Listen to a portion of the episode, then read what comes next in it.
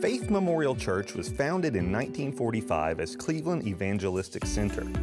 A lot has changed since then, but one thing hasn't. Faith Memorial Church's passion for Christ and compassion for the people of our community.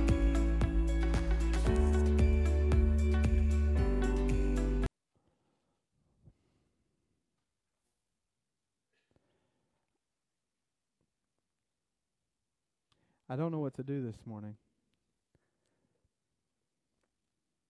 I don't know what to do. And that sounds hilarious because I just started a series last week. let me let me say this: uh, just because I don't know what to do doesn't mean that I'm not prepared. I've I've got I've got a message prepared, but I really feel like God is changing it.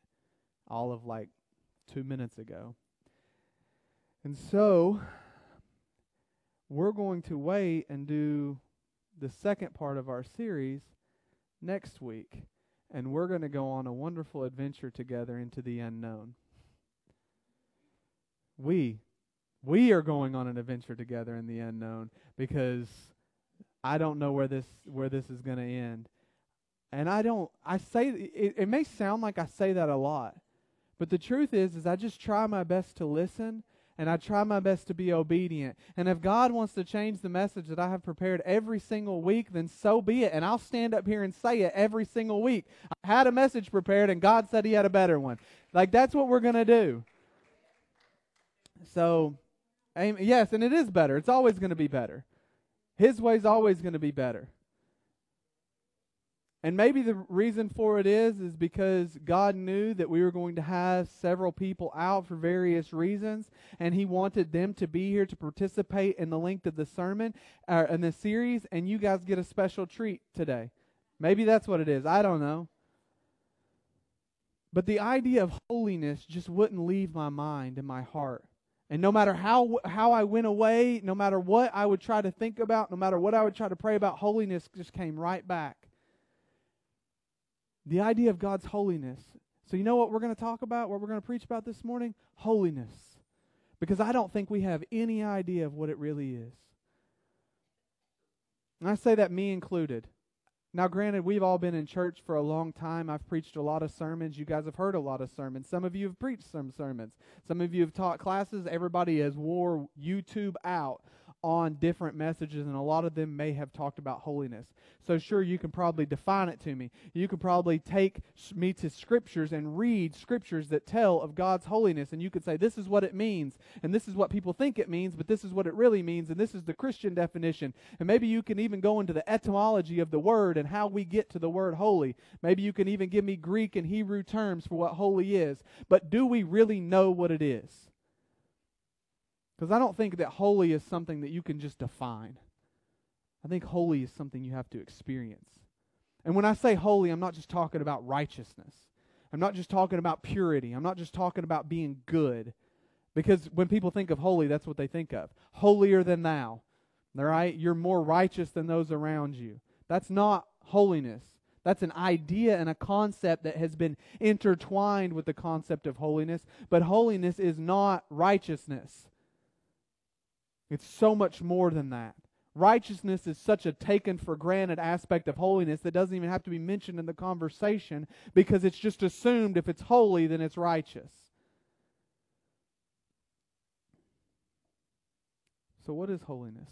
You know, I was thinking about one of my favorite books is a book called The Idea of the Holy. It's by a guy named Rudolf Otto. I didn't name him, so don't judge me for the weird name. But he talks about this thing called the mysterium tremendum. It's a big word. Mysterium tremendum. What about this? The tremendous mystery. That's a a translation of it. The mis- tremendous mystery.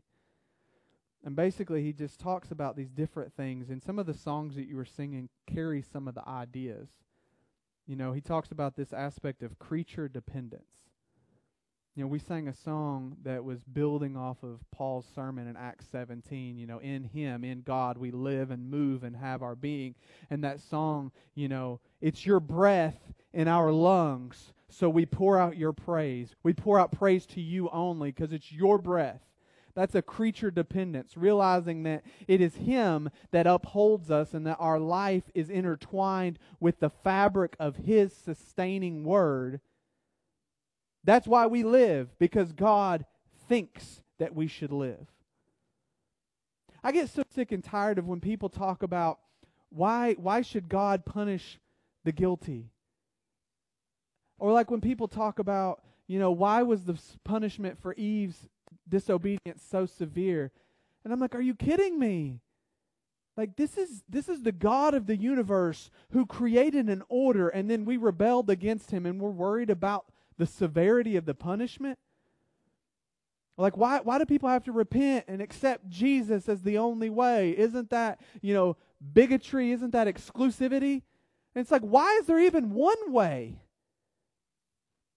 Like why does God even provide us a single way out? Why doesn't he just kill us in our sleep for being disobedient and ungrateful creatures? Think about this.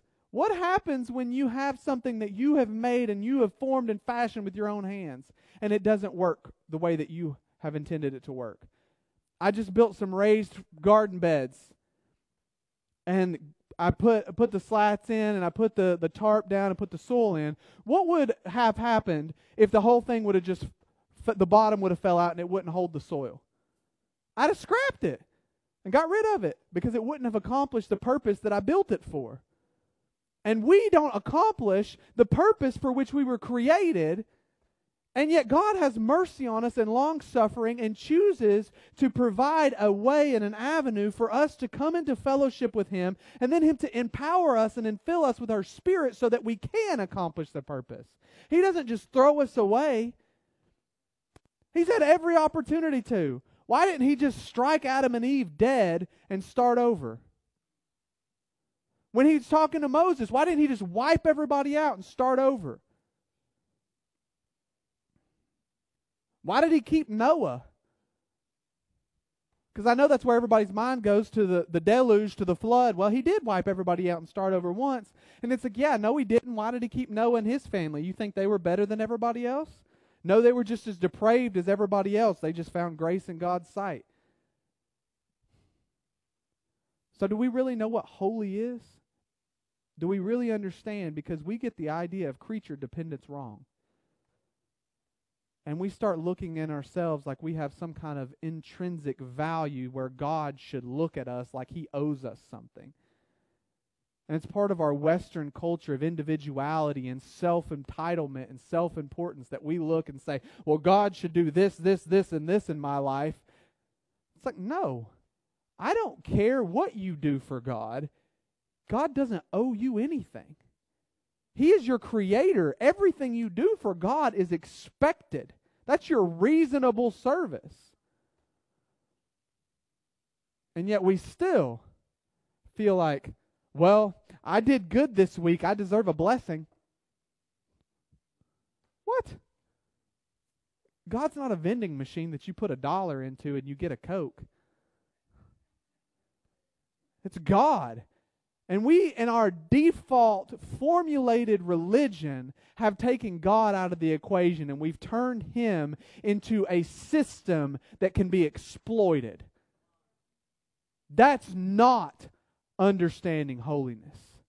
That's not understanding who God is. And so when Rudolf Otto, he writes this book about the mysterium tremendum or the mis- tremendous mystery, he talks about this idea of fascination.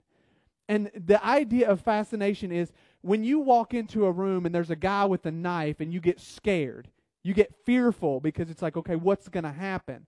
That's an aspect of fear. That's a rational, sound aspect of fear because it heightens your endorphins and your adrenaline responses so that you can respond accordingly quicker than you would if you had to process everything through your rational and cognizant thought. It's like you see a spider on the wall and you're like, ah, spider. Like that's a rational, cognitive process of fear. I'm not talking about flies and moths driving you into a hysteria, so don't say amen. I'm talking about you see a vicious, rabies infected wolf walk into your property, you respond with fear because you realize that there is an imminent danger. That's an aspect of fear. But the mysterium tremendum, the holy fear, is like when you're walking through a graveyard at night and the fog is settling in and you get the goosebumps and the hair on the back of your neck stands up and there's nothing around you that you can physically or tangibly be tangibly perceive that would initiate a fear response, but there's something otherworldly or spiritual happening in your heart and your mind that is generating a level of fear. That's a different type of fear altogether. And that is what's included in the idea of holy. See, there's an aspect of holy other than that strikes fear into your heart, but at the same time as you having fear, it's this appealing to your affections and saying, Come closer. So it's driving you to this place of utter terror, but it's also at the same time beckoning you f- to come closer. That's what holy is. That's what holy is. You're scared to death, but you're also wanting to discover. And that's how God chooses to describe himself. You know, holiness is the only superlative or the only attribute of God that is taken to the superlative degree. It is the only attribute of God that has used three times. It's called the trisagion. There's a big word for you. When the angels are circling the throne and they say, Holy, holy, holy, is the Lord God Almighty. They don't say love, love, love is the Lord God Almighty. They don't say faithful, faithful, faithful is the Lord God Almighty. They don't say kind, kind, kind is the Lord God Almighty. Even though those are true and those are attributes of Him, the only attribute that they ever take to the superlative degree that they ever use three times in description of God is the word holy. And that is because every other attribute of God is run through this filter of holy. He is love, but he is holy love. He is kindness, but he is holy kindness. He is justice, but he is holy justice. He is eternal, he is holy eternal. It's a disclaimer and a definition of how, or a foundation stone for how you should define every other attribute. So when people are running around saying God is love, so you should, it's like, no, God gives you the way to define the type of love He is, and it's the word holy. Holy, holy, holy. That's who God has revealed Himself to be. And so, in Exodus chapter 3, Moses comes to the burning bush and you know, you know, it's it's it's odd because one of the most terrifying substances on this planet is fire. Now I know people get obsessed and they like to watch it, and you like, and you sit in front of a campfire, and you can kind of get mesmerized and lose track of time because it's relaxing and therapeutic to sit in front of a fireplace or a campfire. But imagine that that fire gets out of its containment. It's terrifying because it can destroy things. It can destroy things. It consumes everything in its wake. And it's not a respecter of persons. It doesn't matter how rich you are or how poor you are. Fire is fire and it consumes everything in its wake. And so Moses sees this tree and it's burning with fire, but it's not consumed. And when he sees the tree that's burning with fire and it's not consumed, what does he do? He turns aside to see the sight. It compels him. So even though it's a fearful substance, something that should be treated with caution with respect and with fear, it compels him to come close. And then what what's God do? What's God say to him before he gets any closer? Come on. Come on. Some of you went to the prophetic conference last night and you heard this mentioned in passing by Perry. Come on, what's God tell Moses to do? Take his shoes off, right? My shoes are double knotted, so this might take a minute. Consider this pausing for effect. but I'm serious. I have never done this before. I've never done this before, and I'm not doing this to generate a response. Faith does this every time she preaches or every time she worships. She's a lot more holy than I am. But I'm serious. You know why God tells Moses to take off his shoes? It's holy ground. But you know what you know what that means? Listen, when the point was being made last night. It was talking about redemption and a kinsman redeemer. And what Moses, what happens with Moses doesn't fit that mold. Because God doesn't tell him to take his shoes off because he wants to Moses to be a kinsman redeemer or Moses to pass up on redemption. Wow, this knot is not coming out. one shoe off and one shoe on. Oh my goodness, that was difficult. Sometimes it's difficult to attain holiness. That's right. no, and I yeah, you're going to look at my uh, solar system socks here. he tells Moses to take his shoes off because when you take your shoes off, you're renouncing your ownership of something. You're renouncing in that in that culture. You take your shoes off. You're renouncing your ownership. It had nothing to do with shoes. God didn't want Moses' shoes. It doesn't matter about shoes. It doesn't matter about your money or your possessions. That's never the point. But we're so materialistic. We get caught up in that. What's it got to do with the shoe? It's nothing to do with the shoe. It's renouncing your ownership. It's renouncing your identity. It's renouncing and saying you own this or you deserve this or you have this stature or this position. No, it's saying you own nothing. Take the whole daggum shoe store. I got a lot of pairs of shoes. Take them all, God. It's renouncing everything that you have and everything that you believe in, everything that you are, and saying, I'm coming before something that is so compelling and so fear inducing that it deserves not just my attention, but it deserves everything that I am. Everything. It owns me. That's surrender. That's saying, God, you are holy, and because you are holy, and because you revealed yourself in such a way, I am yours. I don't have any entitlement anymore. I don't deserve anything. I love it when Jesus is using the parable of the, the servant, and he's telling him, he's like, when you do all these things and you come back, it's still we're unprofitable servants. God doesn't profit from us. I hate it when these people say we're giving God glory. No, we're just ascribing to Him the glory that's already His. We don't add anything to God. There's no deficit in God that says, I need to be loved, so I need these people to love me. God is in a perfect community of love between Him, the Father, the Son, and the Holy Ghost. Three persons with one nature. There's a perfect community of love. Love is eternal, and love has to have an object for which it is to be able to be loving. Therefore, in order for their love to be eternal, there has to be three persons in the Godhead so that one person could show and direct their love towards another. Man, I love theology. I'm not gonna, even going to get into that, but I love it because you think about the fact that God has no deficit, that he isn't in need of love because there's already a perfect community of love. He doesn't need an object to direct his love towards because there's already a perfect community of love. So if God has no deficit in him, then what is the point of keeping us around? It's just because he's merciful and because he's good and because he's kind and because he's patient. And guess what? All of that is run through the filter and the lens of holiness. And we can't even begin to fathom it. Why is, you ever wonder why it says the fear of the Lord is the beginning of wisdom? Because if we don't understand his holiness, we don't understand anything.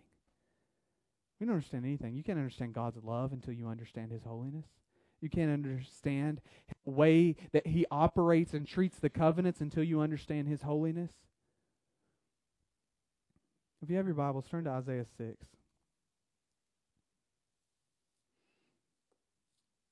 Is this all right? Are we doing all right? I still have no idea where we're going. We doing good? We doing good? Okay. I don't know what I'd have done if you said no. I probably said, get over it. you can tell me afterwards. Uh, this is one of my absolute favorite passages in Scripture because it is one of the best passages to just absolutely understand the holiness of God. There are three the Moses and the burning bush is one, hence the reason I'm not wearing shoes. Don't worry, I'm not going to make this a habit. Maybe, I don't know. God may tell me different. Moses in the burning bush, renouncing everything that you are. Uzzah and the Ark of the Covenant. You guys know the story of Uzzah. That was one of the first messages I ever preached here. The ark is going. They're carrying it incorrectly. They're following the pagan tradition, uh, the Philistines' method of transporting the ark with the oxen and the cart and the fancy wheels and you know the the Maserati cart going down the road and the oxen happens to stumble like God didn't make that happen and the the cart shakes so it looks like the ark of the covenant is going to fall and so Uzzah reacting reaches out and touches it and what happens to Uzzah bye Felicia he dies struck dead instantly because he touched something that was not his business to touch. R.C. Sproul used to say that the problem with Uzzah was that he thought that he was more valuable than the dirt that the ark would have hit. The truth is, is he was the exact same. Guess where we come from? Come from dirt. So holiness, it's going to make you renounce who you are, and it's going to kill you. Let's get that right. If you're going to come to God and get in His holy presence, it will kill you. It will kill you. And you should be thankful for it. Isaiah chapter 6, verse 1. Let's read because we got to have some, some reading. In the year that King Uzziah died, this is actually the first time I've ever read this passage in the NIV. You're welcome. That's just the Bible I happen to have on me. In the year that King Uzziah died, I saw the Lord high and exalted, on a, seated, seated on a throne, and the train of his robe filled the temple. Above him were the seraphim, each with six wings. With two wings they covered their faces, with two they covered their feet, and with two they were flying, and they were calling to one another, Holy, holy, holy is the Lord God Almighty. The whole earth is full of his glory. Man, I love that. Holy, holy, holy is the Lord Almighty. The whole earth is full of his glory. At the sound of their voices, the doorposts and the threshold shook, and the temple was filled with smoke. Woe to me, I cried. I am ruined, for I am a man of unclean lips, and I live among a people of unclean lips, and my eyes have seen the King, the Lord Almighty. Then one of the seraphim flew to me with a live coal in his hand, which he had taken with tongs from the altar. With it he touched my mouth and said, See, this was this touched your lips, your guilt is taken away, and your sin atoned for. Then I heard the voice of the Lord saying, Whom shall I send, and who will go for us? And I said, Here am I, send me. The reason I, read the whole thing is because this passage, Isaiah sees a vision of the throne of God. He sees a vision of the heavenly temple, and he is terrified and fascinated. That communicates the idea of the mysterium tremendum. He is compelled to watch and spectate. If there was no fascination, he'd be behind, hiding behind one of those pillars, not daring to peek out. If it was all fear and no fascination, he wouldn't be watching what was going on. But because there is fascination, his eyes are transfixed and he can't look away. But because there's fear, he says, Woe is me, for I am undone. Essentially, in our modern language, that would be the equivalent of saying, curse on me, I'm a dead man or woman.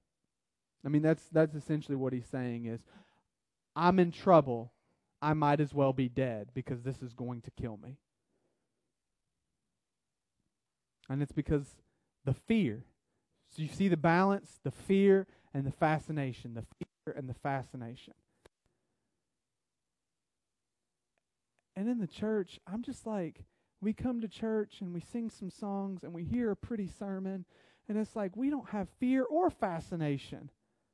No one's scared to go to church. I pray about this not as often as I should, admittedly, but I, w- I, I wish that people, if they sinned and got drunk and wasted and went and had, I don't know, had a one night affair with somebody and the night before, and I wish that the church was walking in the Spirit so prominently that if they came into church, they were terrified that somebody would have a word of knowledge and be able to read their mail. I wish that when I went to church and I was a kid, my grandmother was so severe. She she goes to a Baptist church on Dayton Mountain, still goes there. She was so severe she'd pinch me in the back of the arm if I if I talked. You guys remember, some of you remember the old holiness meetings? You were scared that if you stepped off the pew, the floor would open up and swallow you. Am I the only one that felt that way in some of those old church meetings? That was in a Baptist church.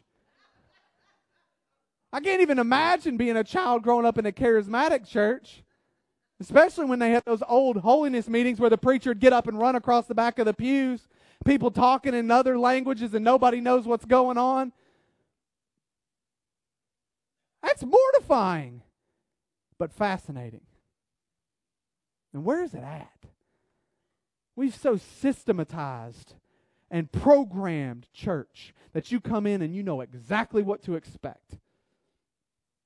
We're going to get up, Somebody's going to open the service with a brief exhortation with some announcements, and then we're going to proceed into worship. And it's going to be three or four songs, with one of them is going to be fast, and two of them are going to be more progressively slow, and then the last one is going to be intimately slow and convey an emotional reaction. And when we get to a certain point in the song, we're going to either go up a key or down a key to try to induce an emotional response. And then the preacher's going to get up to take up the offering, and he's probably going to say something that connects to the worship song so that that way your emotions are carried from the worship service and the music into the offering to compel you to give more than you might if you were just cognitively processing it. And then after the offering and it's prayed for, the preacher is going to have some kind of pause connection from everything that has happened up to that point to pre- create a segue into his sermon. And then he's going to preach for about 40 five minutes. If he's long winded, maybe an hour. And then he's going to have some kind of response time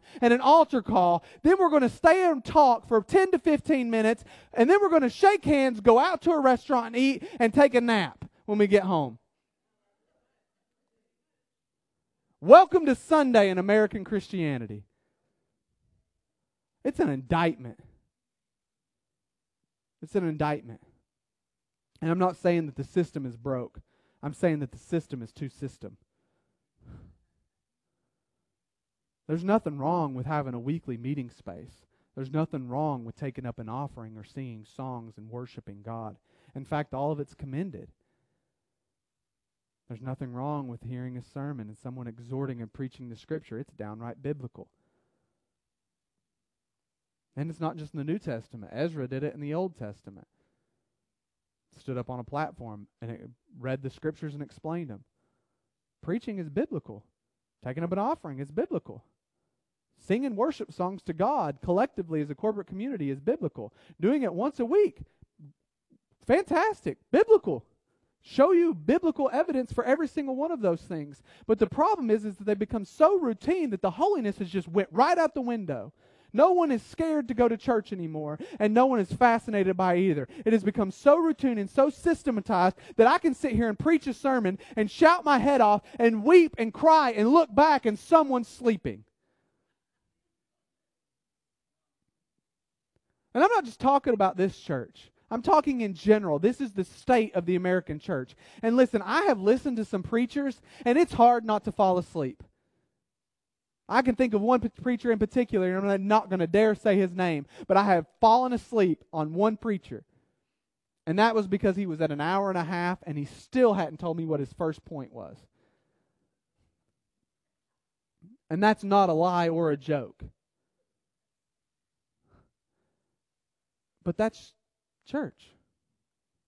In fact, sometimes we'll go the other way. And they take the sermon from being in 45 minutes to an hour and they drop it down to 20 minutes and have little Bible, little, a little less theology, and zero God.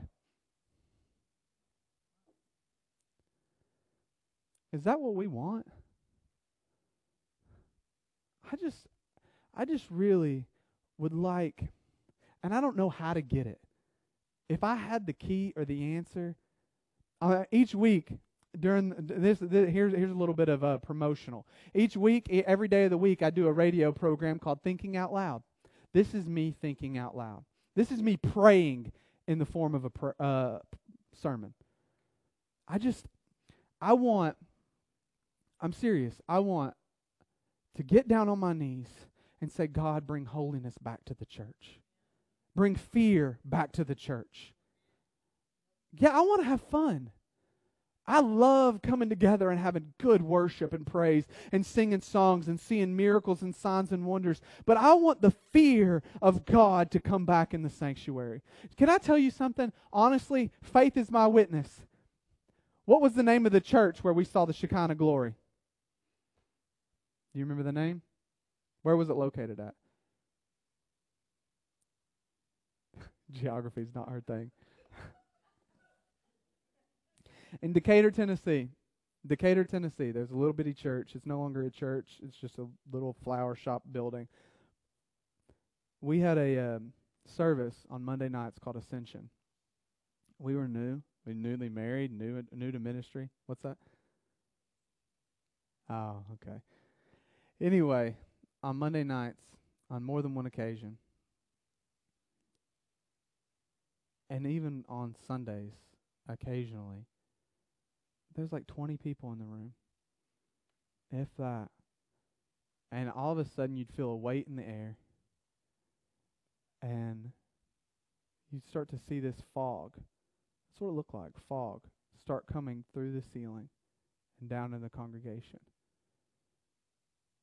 And y- your hair on your back of your neck would stand up. You get cold chills.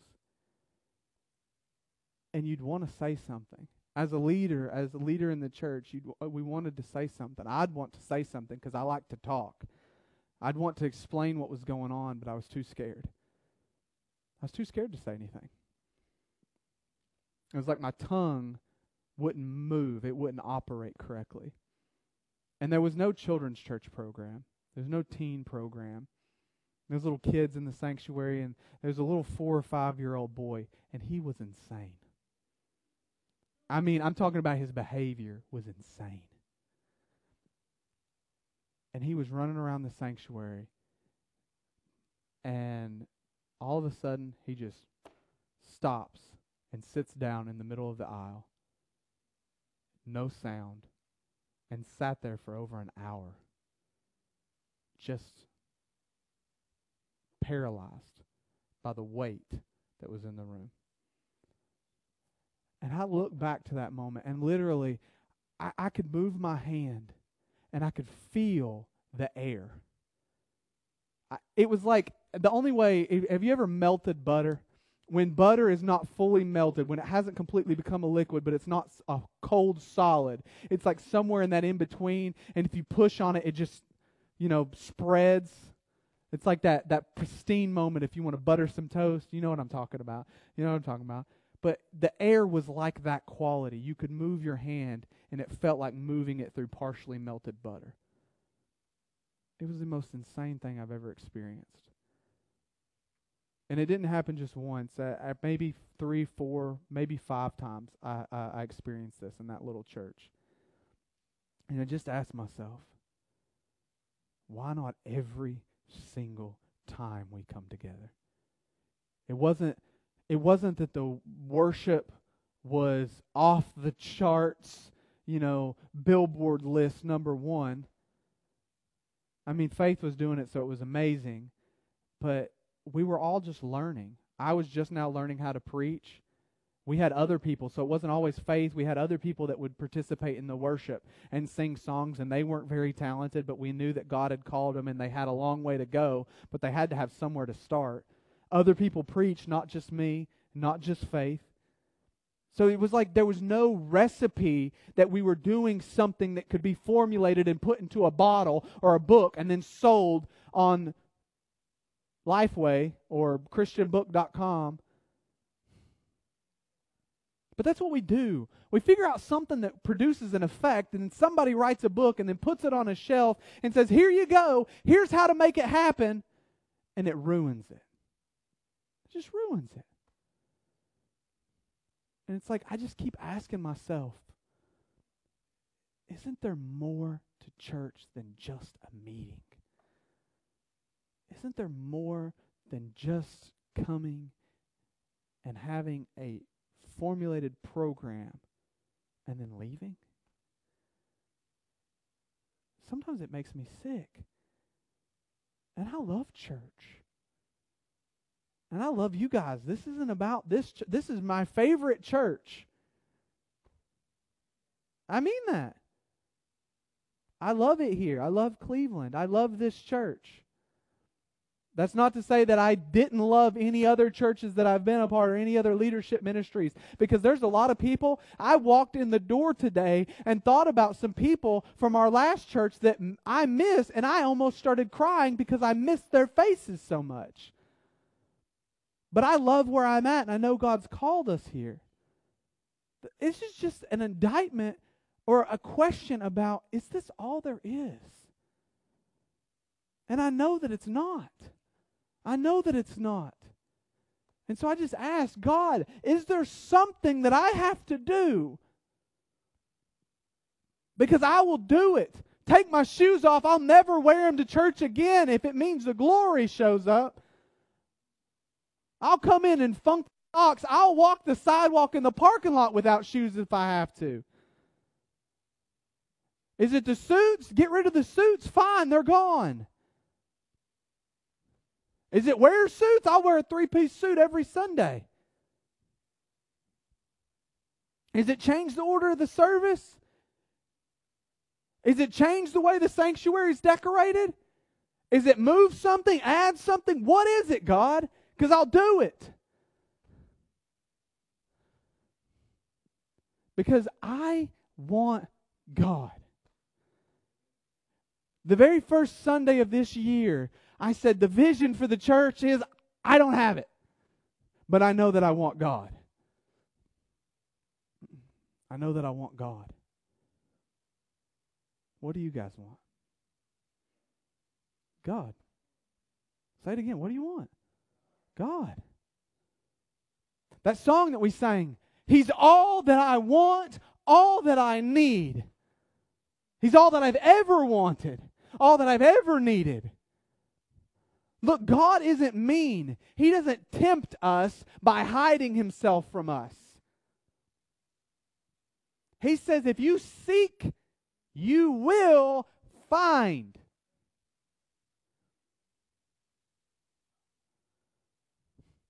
So, where is the disconnect? Because I'm finding a lot of paperwork theology. I'm finding a lot of people that can tell me about God, a lot of information about Him. I'm finding a lot of things and a lot of people that that can tell me how it used to be. But you know what? Unfortunately, the generations that have seen how it used to be are not getting any younger. There's going to come a day where my generation is not going to be able to look around and see anyone who remembers how it used to be. There's going to come a day where we turn around and we're saying, Where are the people that were there during the healing revivals or the businessman's revival? Where are they at? And I am not content to continue to eat worm encrusted manna from yesterday. Manna is a gift from heaven.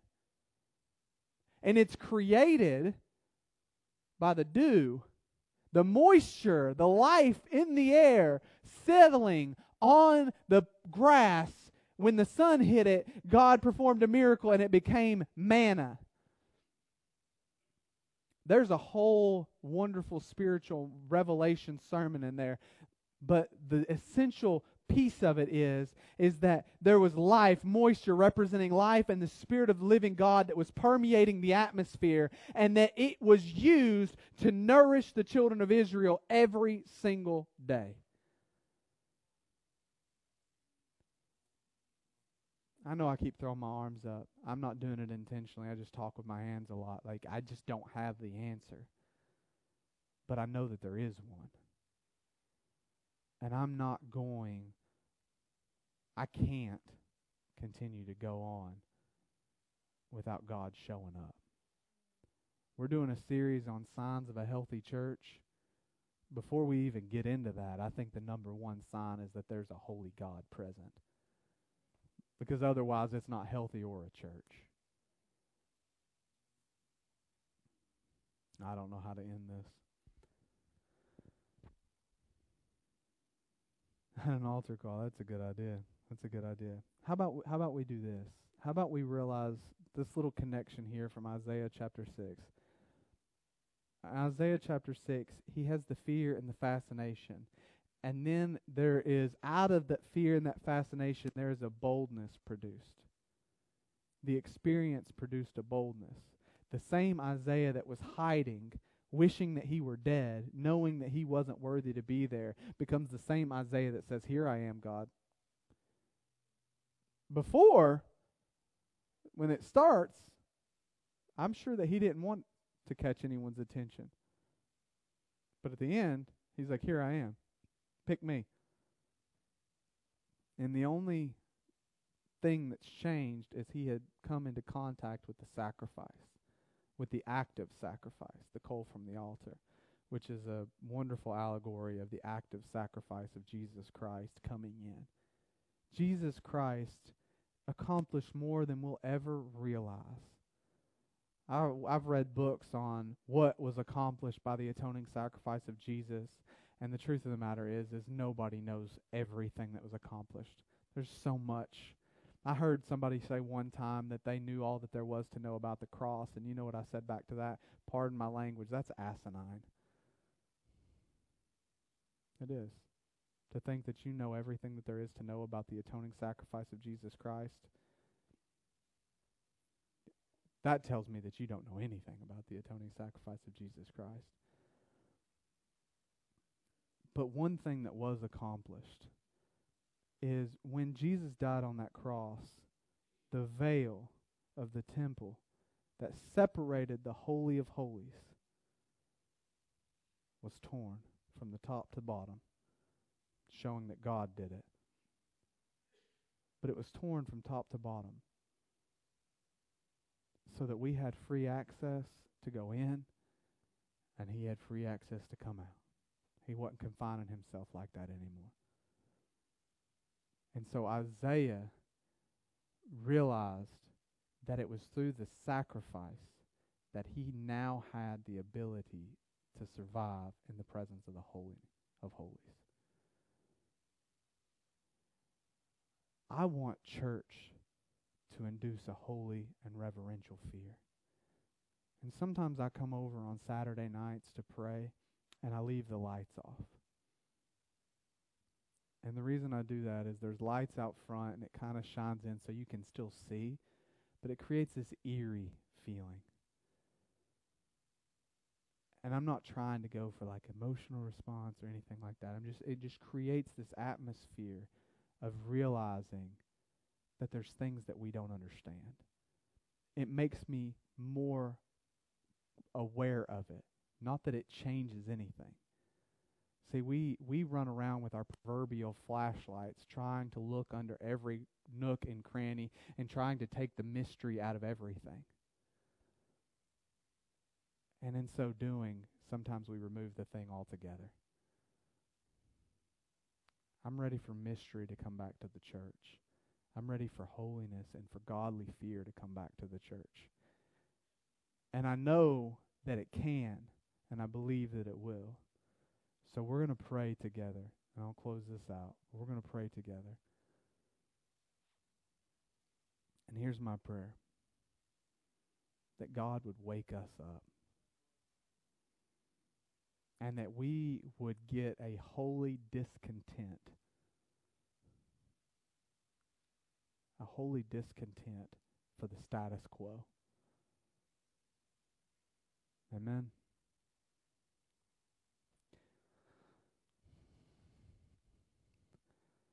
Dear Father,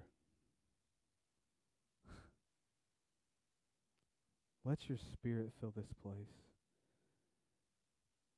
Remind us once again of who you are, not who we think you are, not what our theolo- theology books have told us you are, not our systematic understanding of who you are, not what tradition has built up to say that you are. Lord, let us know in this very moment, in this room, who you are. God, I don't want church to be boring anymore. I don't want church to be predictable. I don't want it to be plain and mundane.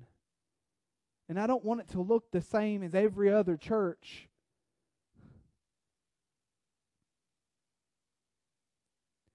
God, you are too creative for that to be the case. You are too awesome for us to come into this place and treat it like you're not even there. We come in and we preach about you, we sing songs about you, we pray at you. God, I'm so tired of it. I'm tired of just rhetoric saying that things will change. I'm tired of just rhetoric saying that we're going to do things differently or we wish that it was like it used to be or we pray and talk about a revival that's just around the corner but we never seem to have the ability to make it to the corner. Wake us up, God. Come in the fullness of your power and the fullness of your glory and shake us. Pick us up and shake us. I think about Ezekiel and you picking him up by the hair of his head and just shaking him. Shake us, God, out of our slumber, out of our sleep, out of our complacency, out of our, our satisfaction with things as they always have been, and shake us awake.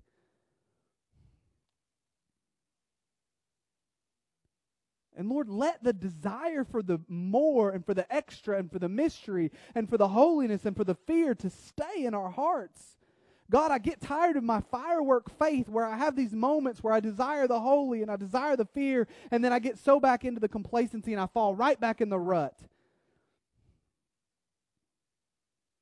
God, I don't want rut.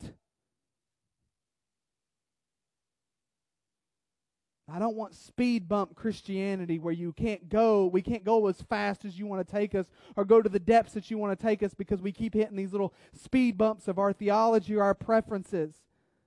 Lord, we get so caught up in what color is the carpet or what color is the walls or what pictures are hanging or not hanging or how did they sound? Did they hit the right key? Did they sing my favorite song? Did he preach on my favorite book of the Bible? Did he have good pulpit etiquette? We get so caught up in nonsensical, non relevant things that we forget that you are God.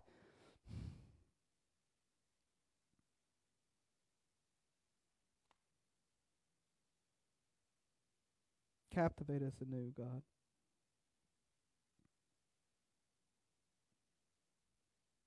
I don't even know what else to say. So I just say, please, please, God. Amen. I love y'all. I'm not mad at anybody. Y'all are dismissed.